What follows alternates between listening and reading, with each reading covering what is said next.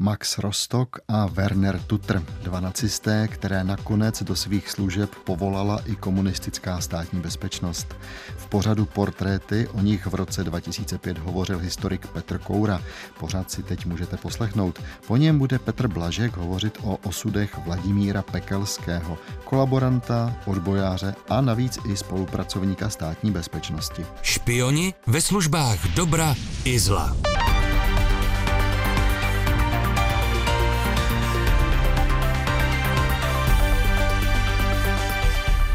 Max Heinrich Rostock se narodil dne dvacátého devátého září devatenáct set dvanáct v rodině drobného živnostníka v Ludwigshafenu nad Rýnem. Po absolvování základní školní docházky se vyučil obchodním příručím a malířem pokojů. Dne prvního března devatenáct set třicet tři se stal členem S A a o dva měsíce později členem N S D A P. Krátce pracoval v podniku svého otce a neúspěšně se snažil podnikat. V září devatenáct set třicet čtyři byl jako civilní zaměstnanec přijat do S D. Od roku devatenáct set třicet pět byl příslušníkem S S. Od roku devatenáct set čtyřicet v důstojnické hodnosti, nakonec jako S S Obersturmführer. V letech devatenáct set třicet čtyři až třicet devět působil v různých služebnách S D v jihozápadním Německu. Ludwigshafen, Neusta, Stuttgart, Lorrach. Zpravodajsky pracoval především proti Francii a Švýcarsku. Potud nic neobvyklého. Takových byly desítky, stovky. Max Heinrich Rostock se však neblaze proslavil něčím jiným. Bylo nemnoho těch, ale byli, pro které jejich kariéra v nacistickém aparátu Třetí říše znamenala pouze jednu životní etapu. Etapu, kdy sloužili jednomu zlu. Poté, co zlo padlo, přešli na opačnou stranu fronty a pokračovali tam, kde skončili. Což byl postup, který používali špioni, double agenti, nepostradatelní odborníci všeho druhu, ale často i váleční zločinci. K poslechu dalšího dílu Portrétů Českého rozhlasu vás vítá Jan Sedmidubský.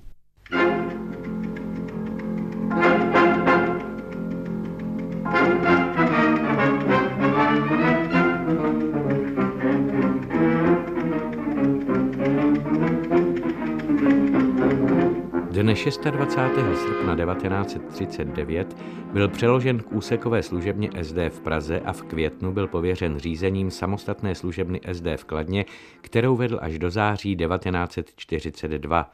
Uvádí se i březen devatenáct set čtyřicet tři. Ve své funkci byl velmi agilní.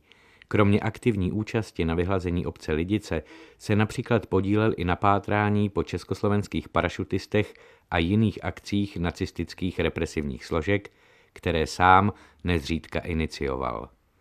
Za svou aktivitu byl několikrát vyznamenán. Po přeložení z Kladna působil jako zástupce velitele služebny S D v Českých Budějovicích a v Hradci Králové.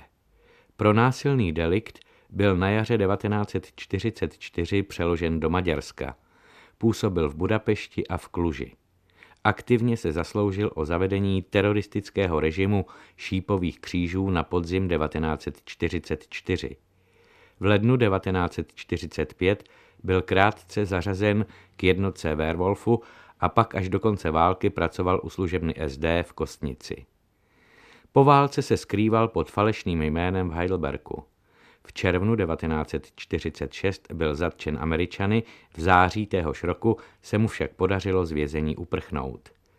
V Československu se mezitím stal jedním z padesáti nejhledanějších válečných zločinců a byl zanesen i na příslušné mezinárodní seznamy.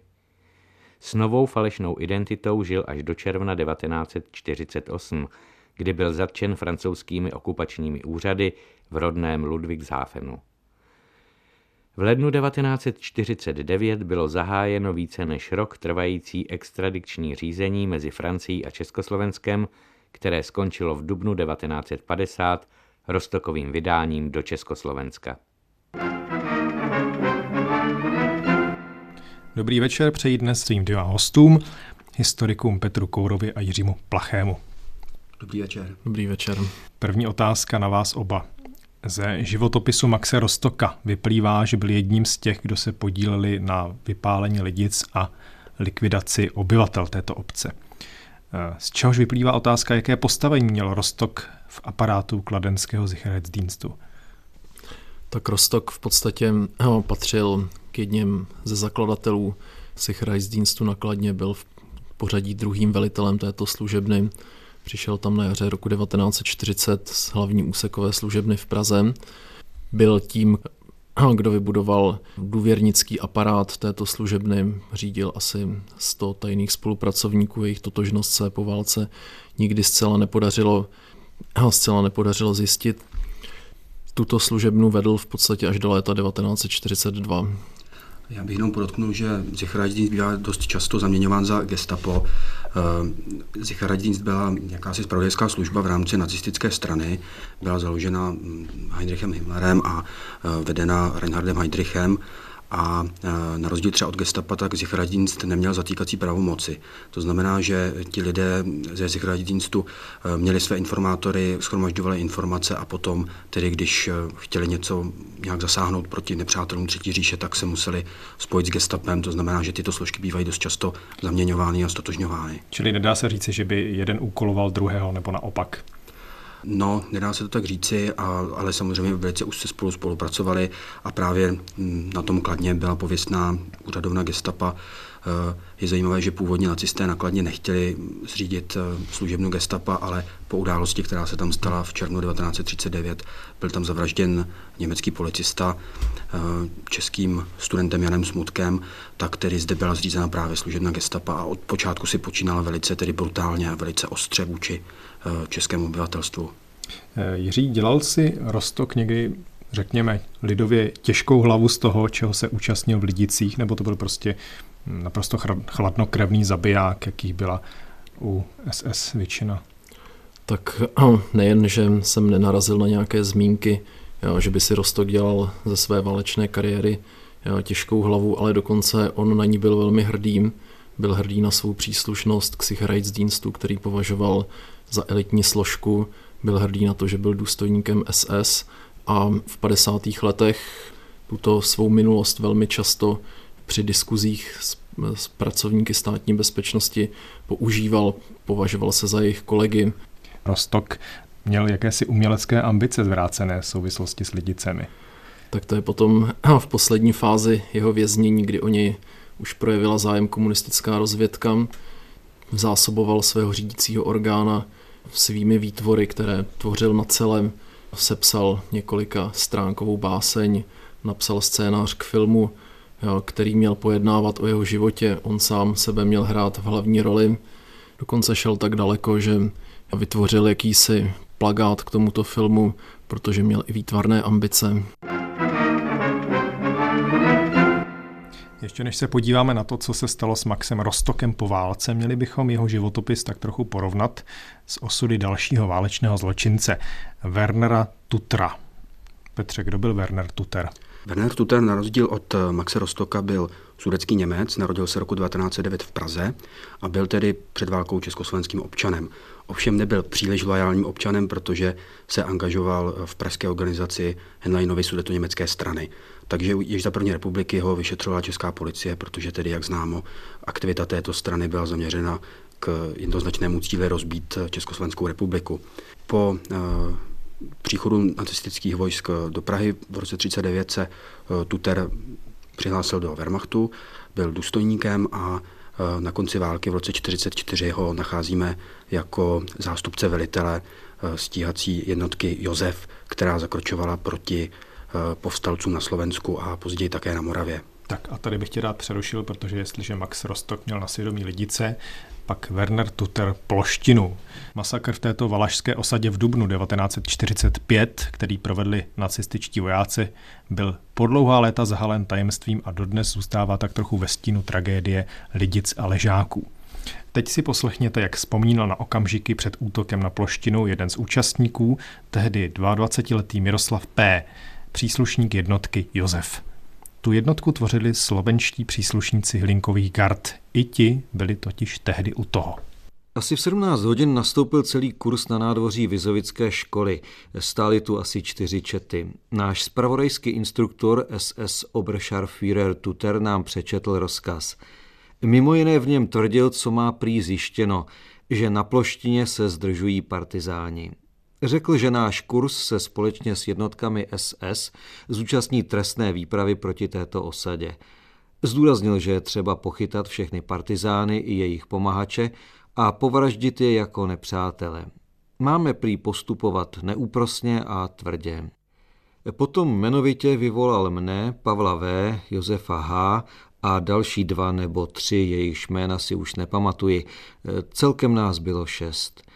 Oznámil nám, že zítra v dopoledních hodinách uskutečníme průzkum na Ploštině a názorně tak předvedeme, co jsme se naučili. Ostatním frekventantům kurzu nařídil pohotovost. Okolo sedmé hodiny raní nás šest vybraných pro rozvědku nastoupilo ve Vizovicích na školní dvůr.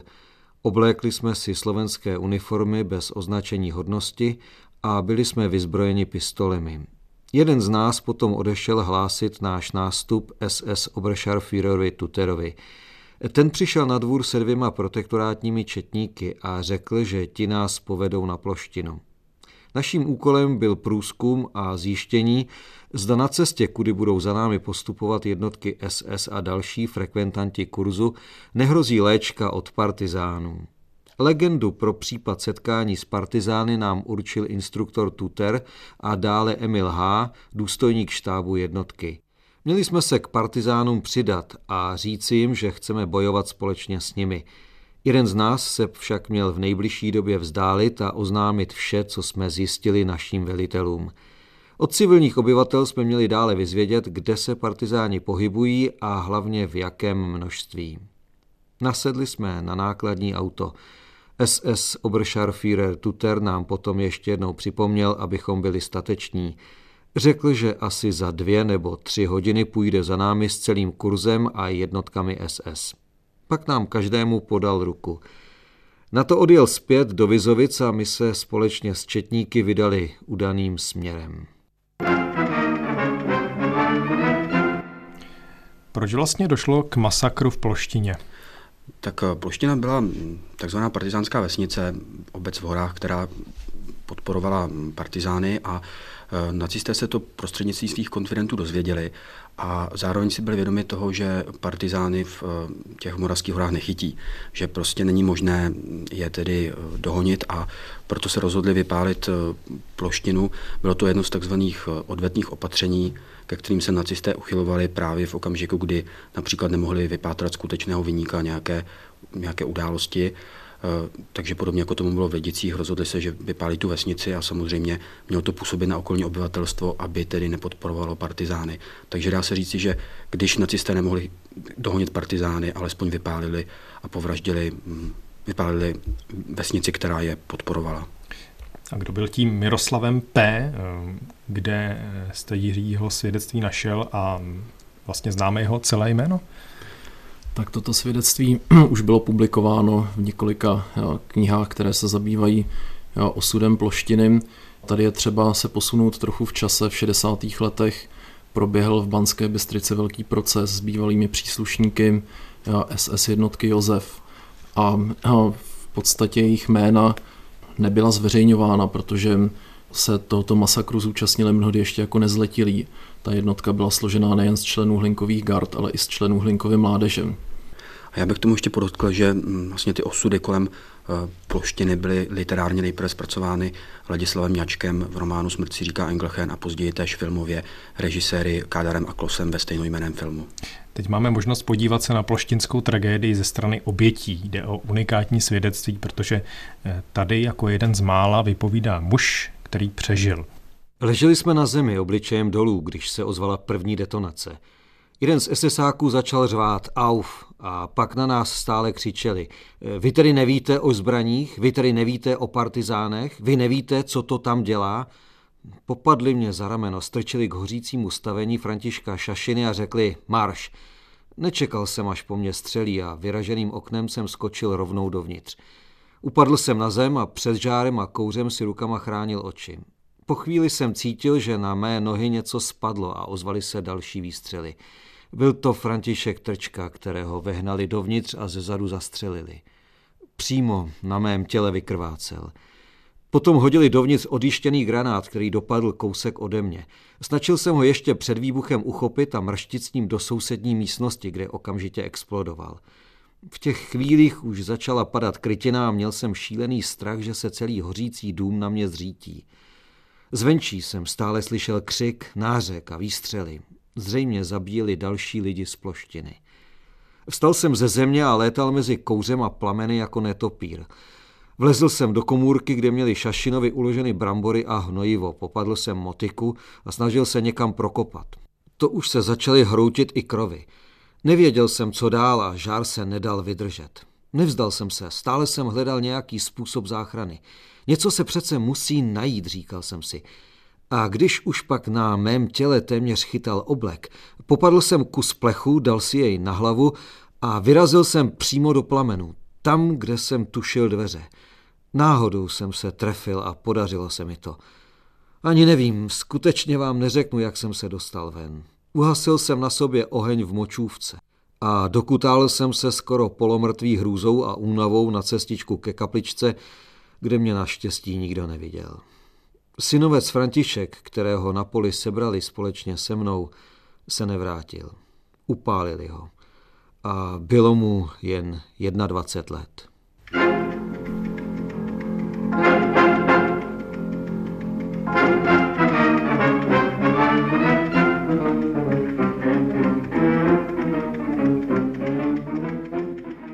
Dostáváme se k poválečným dobám, kdy měl přijít čas spravedlivého trestu.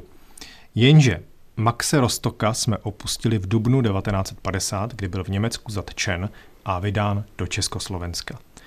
V srpnu devatenáct padesát jedna byl Rostock postaven spolu s dalšími třemi nacistickými zločinci před senát Státního soudu v Praze. Byl vynesen rozsudek smrti, což ovšem nebyla zdaleka konečná stanice pro ony čtyři. Poslechněme si, co píše tehdejší ministr spravedlnosti doktor Václav Škoda prezidentu Antonínu Zápotockému v návrhu, který nese datum třetího října devatenáct padesát tři. Návrh ministra spravedlnosti doktora Václava Škody na prominutí trestu smrti pro Maxe Rostocka, Richarda Schmidta, Ernesta Hitzegráda a Kurta Maxe Richtera s prosbou o jeho schválení. Pokud jde o trestnou činnost jednotlivých odsouzených, Max Rostock jako velitel Sicherheitsdienstu v Kladně zúčastnil se činně na organizaci a provedení vyhlazovací akce Lidic, zejména na vyplenění a vypálení kostela a vyplenění fary a na odvlečení lidických dětí. Dne devátého června devatenáct set čtyřicet dva zúčastnil se porady na kladenském gestapu, kde velitel bezpečnostní policie bé em udílel všem vedoucím z účastněných složek příkazy o způsobu jejich účasti a nasazení při vyhlazení Lidic. Podle této porady bylo úkolem Rostockovým jako velitele es dé na Kladně zajistit a provést prohlídku a vyrabování lidické fary a kostela a jeho vypálení. Téhož dne v noci dostavil se se svými lidmi na velitelské místo ve Stodole za Lidicemi, kde bé em a šéf gestapa Geške vydali poslední rozkazy k nastávající akci. Rostock se svými lidmi provedl prohlídku fary a kostela, odcizil a svým autem dal do své služebny odvést veškeré církevní nádobí, kalichy, svícny, monstrance, matriky a zásoby. Faráře dal odvést na horáků statek mezi ostatní mužské obyvatelstvo určené k zastřelení a sám surově faráře kopl, až farář upadl. Dne desátého června účastnil se jako pozorovatel provádění poprav mužů a pak byl přítomen, když jeho lidé připravovali zápalné nálože v kostele, který pak zapálili. Dne dvanáctého června zúčastnil se v kladenské reálce násilného odloučení lidických dětí od jejich matek a když zoufalé matky bránily tomu, aby jim děti byly odebrány, surově řval, strkal do nich a srážel je na podlahu. Děti byly potom odvlečeny na neznámá místa a jejich osud není dodnes znám. Obsah žádosti o milost. Odsouzení, případně jejich manželky a příbuzní žádají za milost pro odsouzené, uvádějíce, že se trestných činů, jimž byli uznáni vinnými, nedopustili, nebo že prováděli rozkazy dané jim i jejich představenými. Mimo to došla celá řada podání, podávaná i prostřednictvím cizích zastupitelských úřadů, zejména britského velvyslanectví a Mezinárodního červeného kříže, jimiž se příbuzní a přátelé odsouzených snažili prokázat jejich nevinu. Všechna podání přicházející tak či onak z ciziny přesvědčují svým jednotným rázem, že jde zřejmě o akci inspirovanou z jednoho ústředí a snažící se předem sebrat materiál k rozvíření veřejného mínění v západním Německu. Poněvadž šlo o podání došla ještě před rozhodnutím Nejvyššího soudu, byla celému odvolacímu řízení věnována největší péče a bylo prováděno rozsáhlé došetření. Odvolacímu řízení byla proto také u všech obviněných věnována neobyčejná pozornost spojená s úsilím o zjištění materiální pravdy. Návrhy prokurátorů a soudců. Státní soud v Praze usnesl se po slyšení státního prokurátora nedoporučit odsouzené milosti prezidenta republiky z toho důvodu, že povaha trestných činů, které spáchali odsouzení, vyžaduje nejpřísnějšího trestu.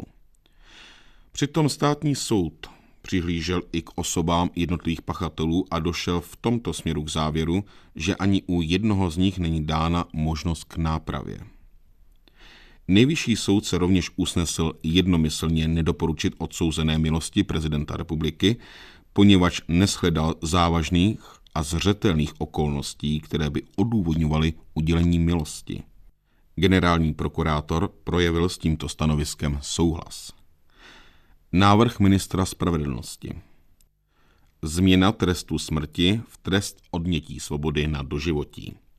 Poněvadž od vynesení rozsudku v první stolici do vydání rozhodnutí ze čtvrtého května devatenáct set padesát tři o amnestii uplynula doba delší jednoho roku. Činím tento návrh podle článku dva usnesení vlády z dvacátého a dvacátého osmého dubna devatenáct set padesát tři, jimž bylo rozhodnutí o citované amnestii doplněno. V Praze dne třetího října devatenáct set padesát tři. Ministr spravedlnosti Škoda. Schvaluji tyto návrhy. V Praze dne čtrnáctého října devatenáct set padesát tři. Antonín Zápotocký. Pánové, jednoduchá otázka. Co se vlastně stalo, respektive co zatím stálo, že ministr spravedlnosti Československa žádá po prezidentovi zmírnění trestu pro jednoho z iniciátorů lidického masakru? Tak bohužel jednoznačnou odpověď na tuto otázku nemáme, protože ještě několik dní předtím, než vznikl tento návrh doktora Škody, bylo v podstatě nařízeno rozsudek vykonat. Potom byl z neznámých důvodů odvolán a pak nacházíme až dokument se Škodovým podpisem žádajícím milost pro všechny čtyři. Já osobně se domnívám, že už to tehdy mohla být nějaká kalkulace státní bezpečnosti, případně československých bezpečnostních složek, které mohly hrát na to, že bude Rostock a jeho přátelé nebo Rostock a další váleční zločinci, že bude vyměněn například za nějakého československého špiona chyceného v západním Německu. Čili se nedá odhadnout, jestli měl Rostock, právě Rostock mezi těmi ostatními válečnými zločinci odsouzenými k smrti nějaké zvláštní postavení. Tak Rostock v podstatě byl jediný z těch čtyř, který byl profesionálním zpravodajcem. Já v ostatních případech šlo o vojáky, v jednom případě o příslušníka gestapa, tedy té výkonné složky, a on si byl toho vědom a neustále státní bezpečnosti nabízel svou jo, spolupráci už vlastně od toho roku devatenáct set padesát, takže je možné, že v podstatě byl brán jako příští perspektivní zdroj už v té době. Abychom nezapomněli na Wernera Tuttera. Co se stalo s ním po válce? Tak Werner Tutter byl v roce devatenáct set čtyřicet osm souzen v Bratislavě. U toho soudu nevyšla najevo jeho, nevyšel najevo jeho podíl na masakru Ploštiny a proto byl odsouzen pouze k šesti letům vězení. Během výkonu trestu ho kontaktovala státní bezpečnost a tedy zlanařila ho jako svého spolupracovníka a Tutter byl tedy o, o rok později v roce padesát čtyři z výkonu trestu propuštěn a byl tedy odeslán do západního Německa, kde pracoval jako agent pro státní bezpečnost. Teď se vrátíme k Rostockovi. Přijde opravdová lahůdka pro silné povahy. Prohlášení Maxe Rostocka určené státní bezpečnosti psal ho v říjnu devatenáct set padesát devět po uplynutí sedmi let trestu.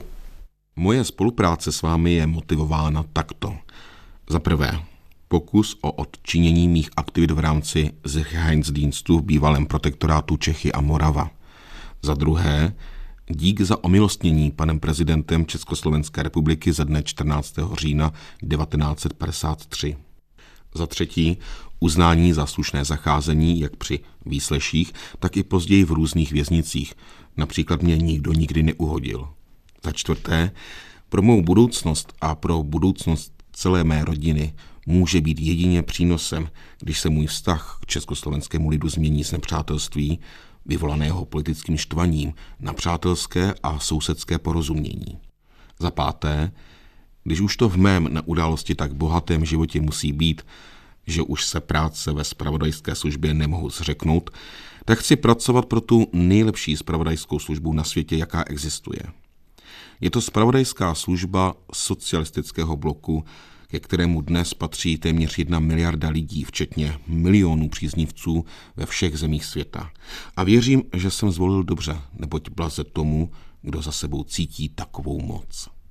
Za šesté, v principu jsem mimo to s vaší zahraničně politickou koncepcí mírová koexistence a s vaším vnitropolitickým programem socialismus srozuměn, a tím jsem také rozhodným protivníkem všech válečných štváčů.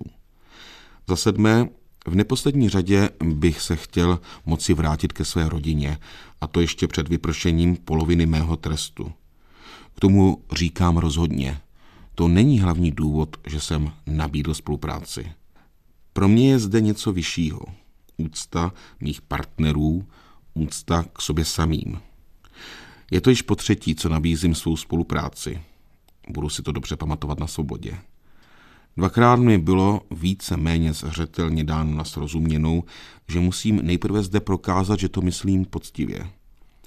Ač jako zpravodajský pracovník, proto chápu důvody, nemohl jsem na to jako člověk s charakterem přistoupit, udávat spoluvězně. Nechtěl jsem, abyste mě, starého zpravodajce, strčili do stejného hrnce jako obyčejné udavače.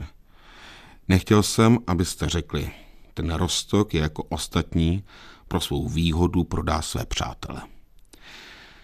Jsou to teď skoro dva roky, co mě jeden z vašich pánů referentů vyzval, abych podal důkaz svých poctivých úmyslů vůči vám.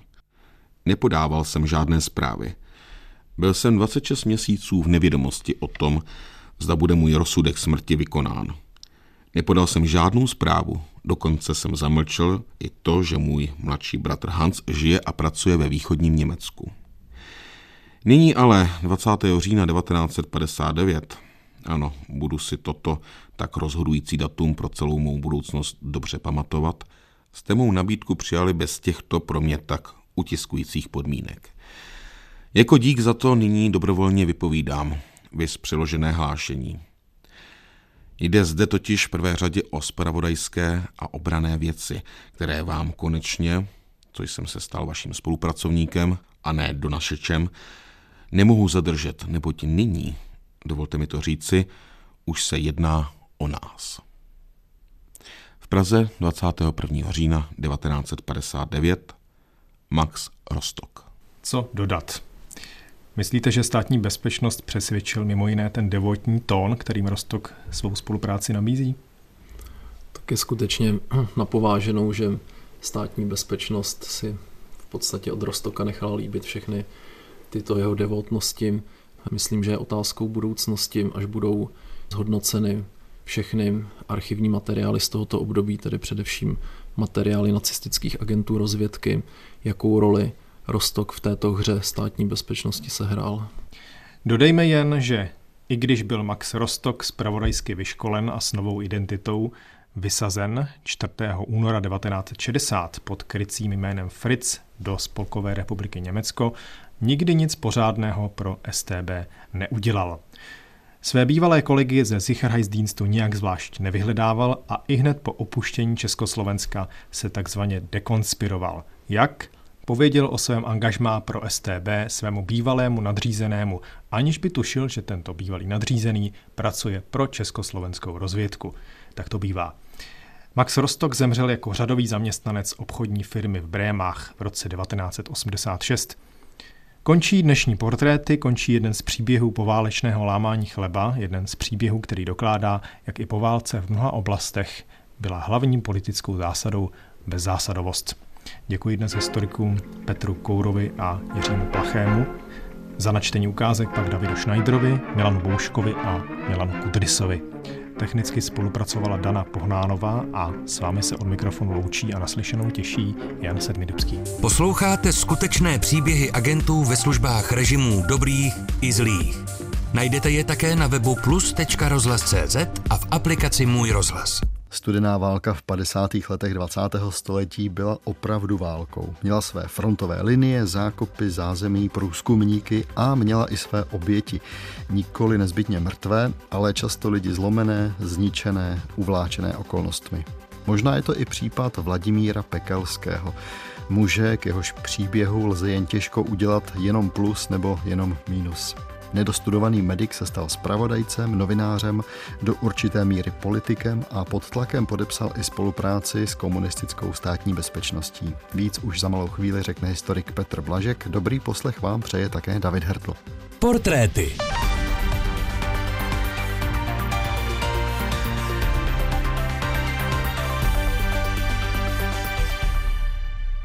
Když jsme tyto portréty připravovali, Petr Blažek mě několikrát tak jako opatrně zrazoval a navrhoval, zda se nepustit do nějakých jiných osobností. Petře, přeji vám hezký den. Hezký den. V čem spočívá podle vás ta největší složitost pokusu vykreslit nějaký portrét Vladimíra Pekelského?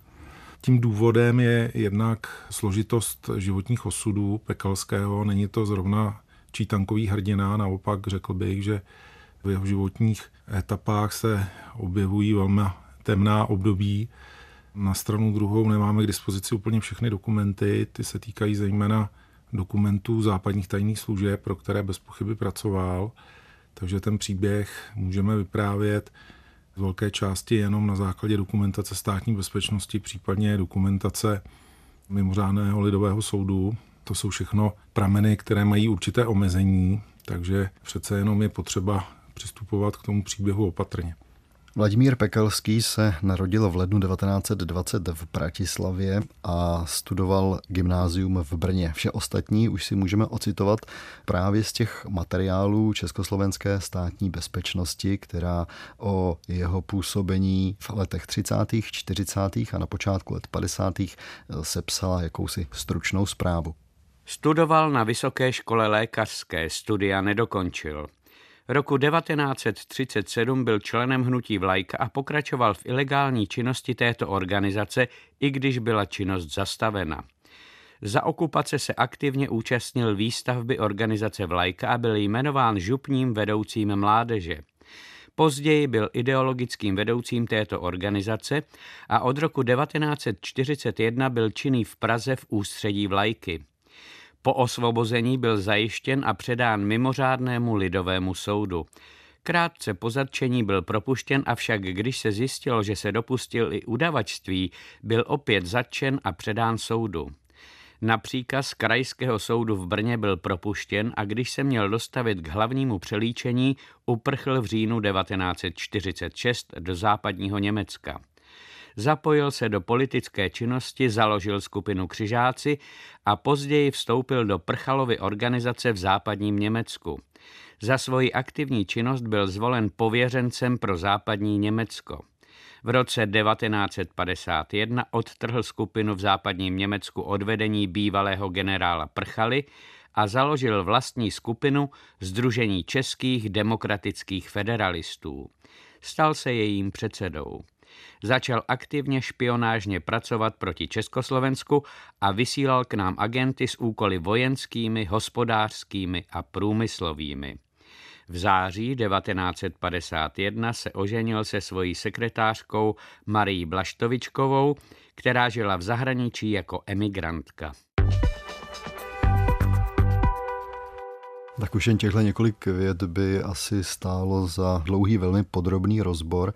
Vy jste před vysíláním mi naznačoval, že ani s tou vlajkou to není všechno úplně jasné, co tam Pekelský dělal nebo nedělal. Tak v podstatě se opakují ty věty, které jsme slyšeli v různém podání. Doplňuje se tam pouze třeba místo, kde bylo ústředí vlajky, nebo se mluví o tom, že patřil mezi radikální členy vlajky v Brně, měl se podílet i na takových pouličních kraválech a atacích v roce devatenáct třicet osm a devatenáct třicet devět. Je to otázka samozřejmě, do jaké míry on patřil od počátku do části vlajky, která měla sympatie k Německu. Vlajka zdaleka nebyla pronacistická, naopak byla to původně taková velmi radikálně nacionalistická organizace, která se inspirovala spíše u Mussoliniho. Možná i z toho důvodu, že postupně vlastně ta vlajka začala být utlumována ze strany protektorátních úřadů. Dokonce její hlavní představitel, rys rozsévač, byl poslán do koncentračního tábora.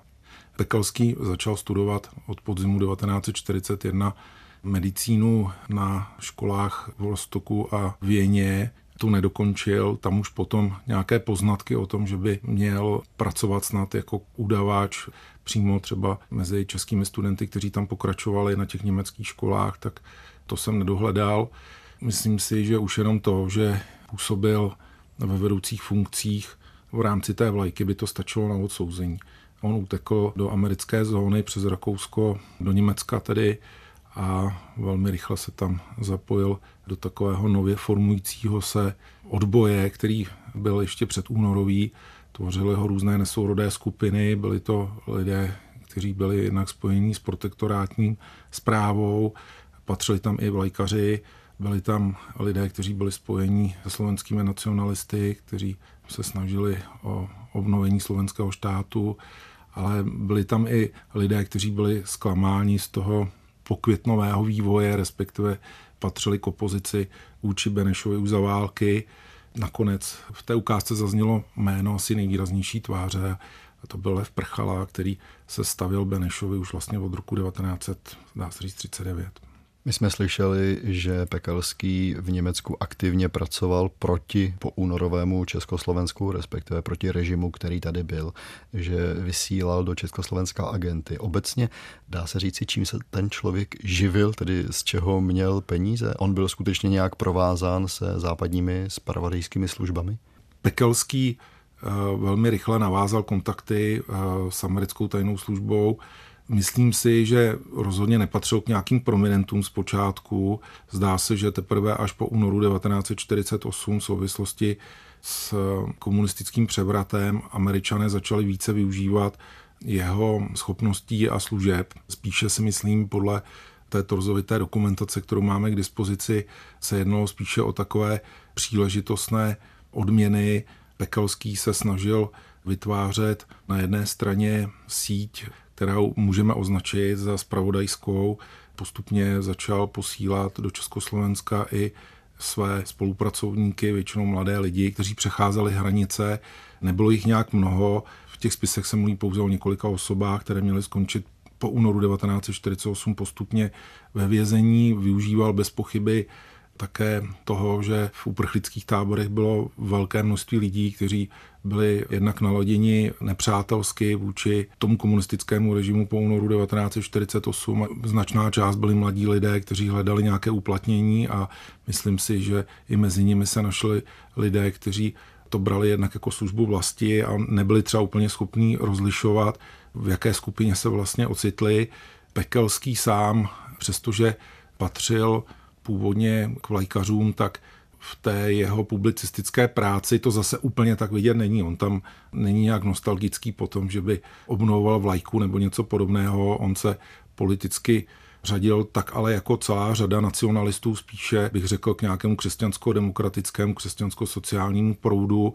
To si myslím, že je poměrně časté, že lidé, kteří tíhnou k nacionalismu, bývají někdy označováni za krajní pravici, ale reálně ten jejich politický program třeba v ekonomické a hospodářské oblasti není zas tak radikální a spíše se, bych řekl, dá zaměnit třeba za nějakou levicovou platformu.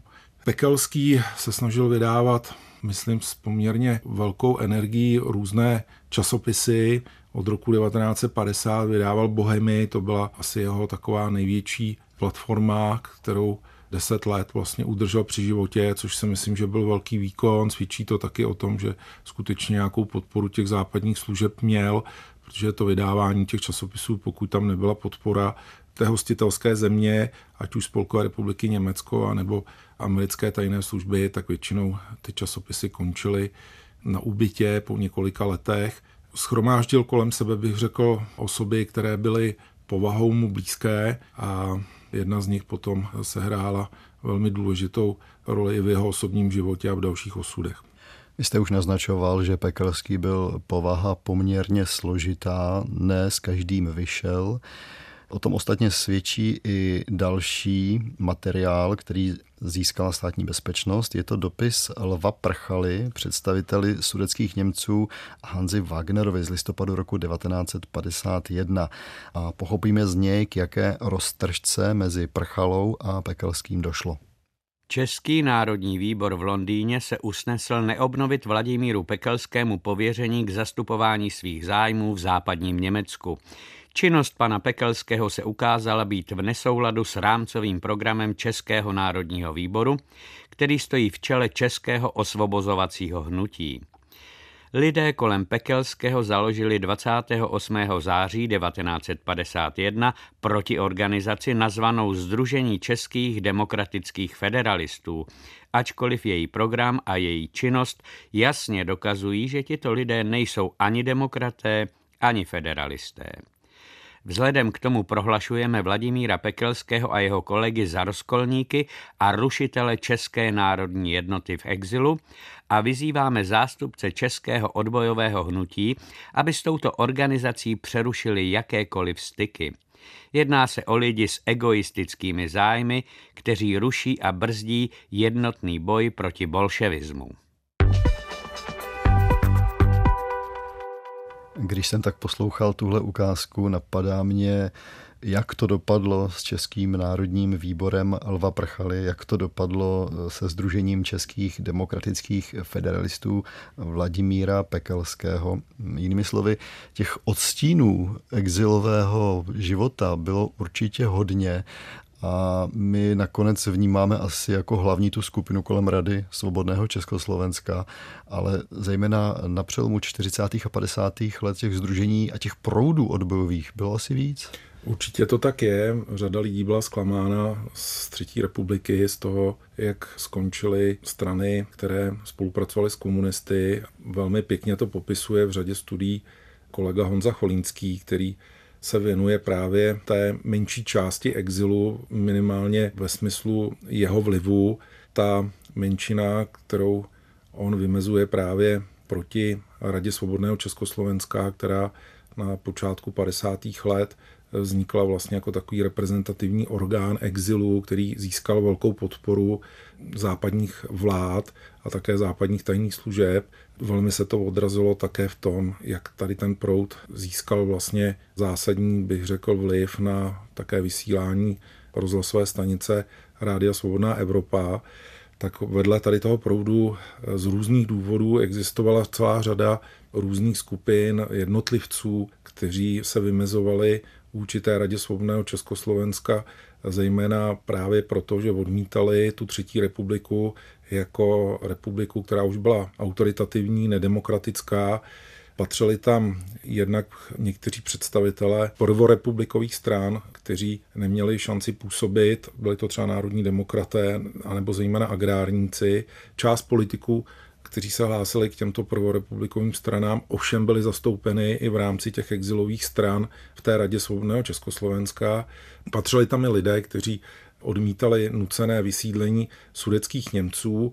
Mezi ně patřil zejména právě Vladimír Pekelský a jeho skupina, která se i pod vlivem jiných pohledů tady na tu otázku nakonec vymezila i vůči Lvu Prchalovi a jeho lidem. Velké konflikty měla právě také s lidmi z té Rady svobodného Československa kvůli té rozhlasové stanici, která představovala skutečně naprosto zásadní nástroj, bych řekl, toho exilového působení vůči domovu. Tam vlastně Pekelský, Prchala a jeho stoupenci nezískali vůbec žádný vliv.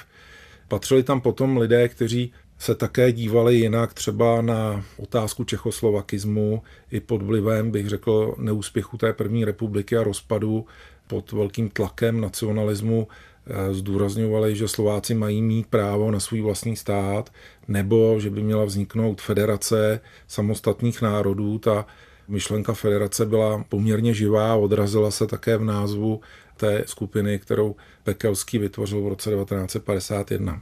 Posloucháte skutečné příběhy agentů ve službách režimů dobrých i zlých. Najdete je také na webu plus tečka rozhlas tečka cz a v aplikaci Můj rozhlas. Historik Petr Blažek je hostem dnešních portrétů, ve kterých si povídáme o složité postavě protikomunistického odboje, o Vladimíru Pekelském. Dobrý poslech přeje od mikrofonu David Hertl.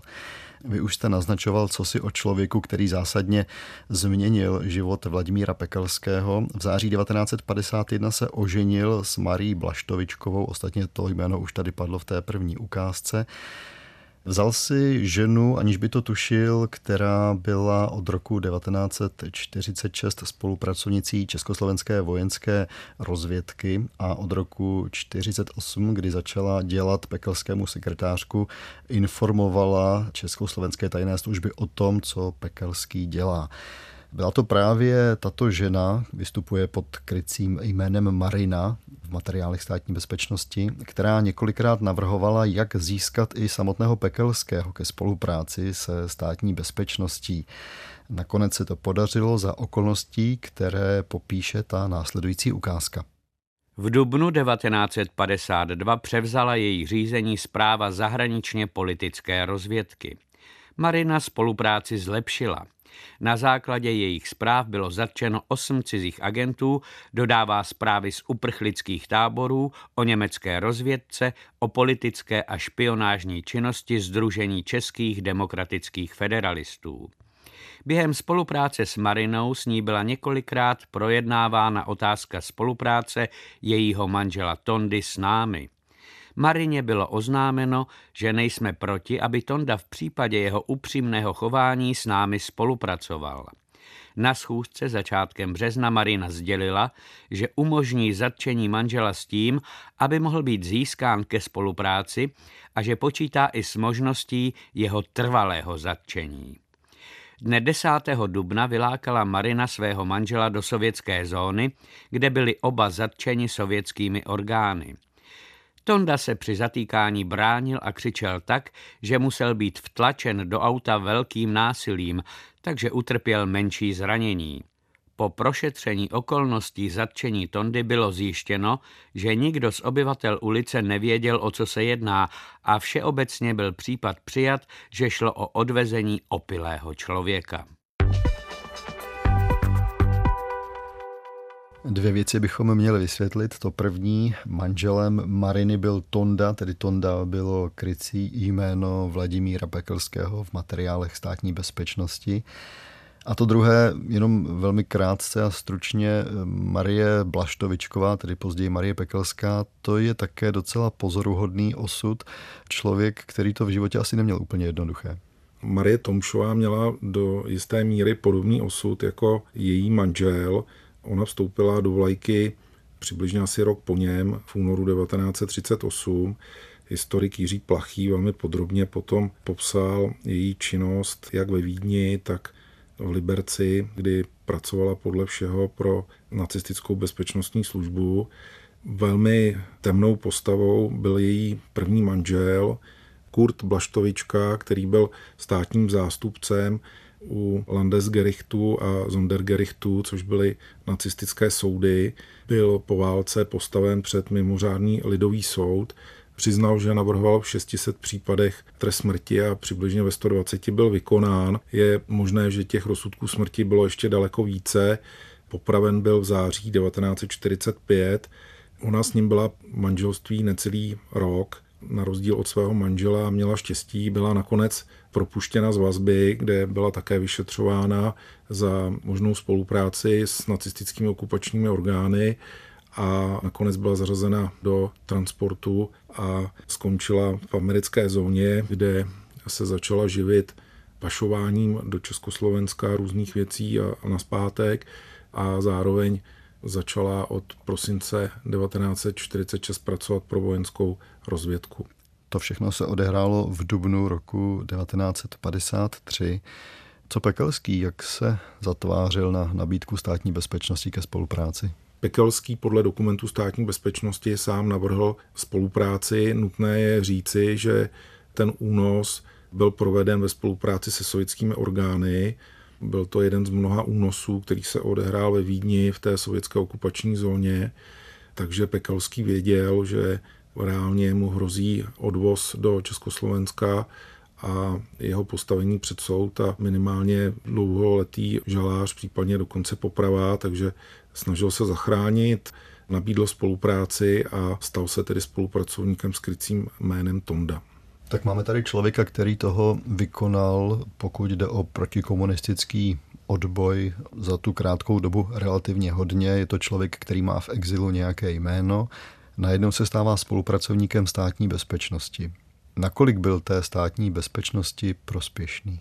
Společně se svojí manželkou připravil celou řadu zpráv o exilovém prostředí. Státní bezpečnost ale ty zprávy nehodnotila s nějakým velkým nadšením. Naopak stěžovala si, že ty zprávy jsou takového rázu, že není možné využít zpravodajsky. Myslím si, že Pekelský patrně udržoval dál kontakty s americkou tajnou službou. Je možné, že i té americké tajné službě řekl, co se odehrálo, těžko říct. Jisté je, že v jednom z nedávno zveřejněných dokumentů americké C I A je Pekelský a jeho manželka označena v interním dokumentu americké tajné služby jako lidé, kteří spolupracují se Státní bezpečností, a je to napsané tak, jako že to znamená, že to je spolupráce pod kontrolou americké tajné služby.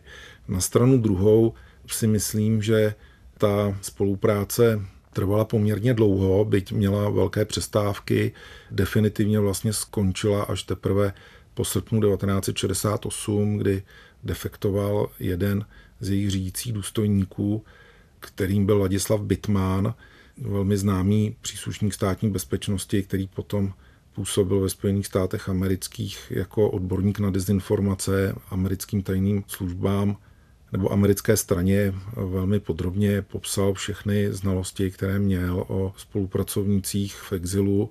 Zajímavé je, že Centrála Státní bezpečnosti navrhovala už v roce devatenáct set padesát šest, aby byli oba spolupracovníci staženi do Československa a využiti propagandistickým způsobem, tak jak to známe třeba z pozdější doby z vystoupení Minaříka. Nikdy na to Pekelští nepřistoupili, myslím si, že se jim nechtělo nazpátek do toho vysněného komunistického ráje. Na stranu druhou i potom v srpnu devatenáct set šedesát osm do Československa přijeli. Když zemřela maminka Pekelského, tak přijeli na pohřeb a tam už byli vlastně sledováni jako osoby, které patrně můžou mít kontakty s nějakou západní tajnou službou. S T B jim nedůvěřovala i vzhledem k těm defektorům, mezi něž patřil Bittman, a ta spolupráce formálně byla ukončena v roce devatenáct set sedmdesát dva. Za tři roky později Vladimír Pekelský zemřel. V padesátých letech, zejména v té druhé polovině padesátých let, studená válka vypadala už přeci jenom trochu jinak než hned po tom únoru devatenáct set čtyřicet osm. Ty hranice se staly v podstatě neprostupné pro ty agenty, chodce. Špionážní informace, které se dařilo lidem kolem Pekelského získávat, tak asi už nepřibývaly tak rychle. Čím se potom Vladimír Pekelský živil? Manželé Pekelští se přestěhovali v roce devatenáct set padesát šest do Kolína nad Rýnem a oba potom pracovali v Deutsche Welle. V roce devatenáct set šedesát šest ale manželka byla propuštěná, ale Vladimír Pekelský tam zůstal až do důchodu. Říká na závěr historik Petr Blažek. Děkuji, naslyšenou. Naslyšenou. Špioni ve službách dobra i zla.